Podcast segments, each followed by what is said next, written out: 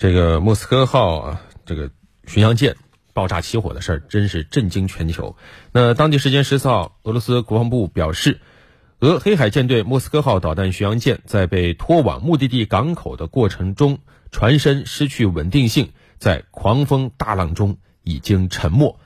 乌克兰方面说，莫斯科号是被乌方用海王星巡航导弹重创的。但，对于这一点，目前俄罗斯国防部并没有进行回应啊。据了解，这可能是近几十年来、近四十年来全球这第一艘在战火中沉没的巡洋舰啊，可以说是重大的损失。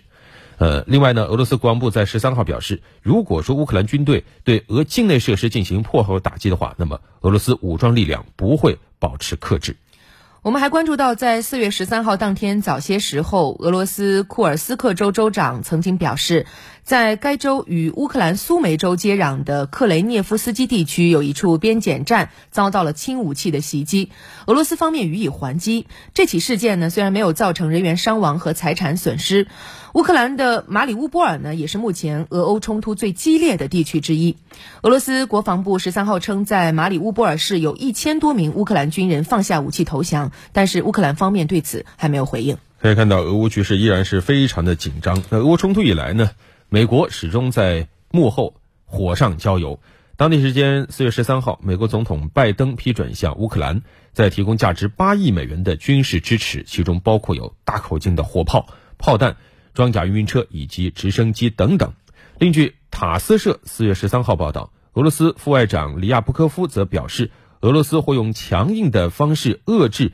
美国及其盟友试图减缓俄罗斯在乌克兰特别军事行动的举措。此外，俄方还警告美国和北约，那些在乌克兰领土上运送武器的美国和北约车辆将被俄方视为合法的军事打击目标。那么，美国、北约近期持续加大军援力度，不断拱火，想达到怎样的目的呢？这将对局势产生哪些后续影响？我们来听一下特约评论员苏晓辉的解读。乌东局势是我们当前关注的重点。现在呢，大战在即，那这个时候呢，会看到北约提供武器，无异于是在战火上进一步的在进行添柴。其实近一时期，我们看到北约向乌克兰提供武器的方面是出现了一些新的变化。一方面，包括美国在内，不再刻意的区分防御性或进攻性的武器。那同样呢，在提供武器的时候，更多的针对乌东战事的需要，希望呢对俄军进一步的来加强消耗。那另外呢，从提供武器的目的来说，我们也可以看得非常清楚，不管是美国还是北约，都注意到的是，近一时期俄罗斯方面多次强调，在乌东的军事行动一定要达到俄方的既定的目标。而从美国和北约的角度来说，那阻止俄罗斯实现既定的目标，哪怕是进行一些延迟，都符合北约方面的考虑。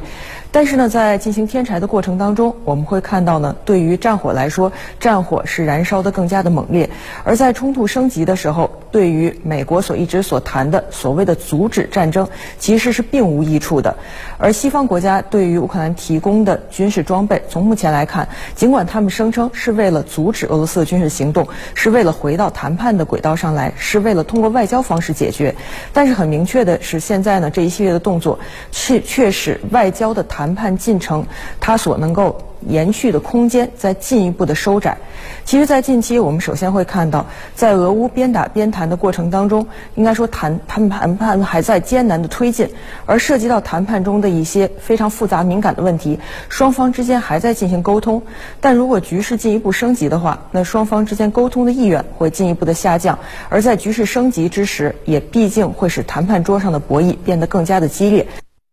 我们再将关注的视线转向德国。德国五大权威经济研究所十三号公布了联合经济预测报告，显著下调了今年德国经济增长的预期。这份报告说，受俄乌冲突影响，来自俄罗斯的能源供应具有高度的不确定性，而这对德国的经济表现非常重要。报告按照能源供应继续和能源供应突然停止这两种场景，对德国经济的增速做出了预测。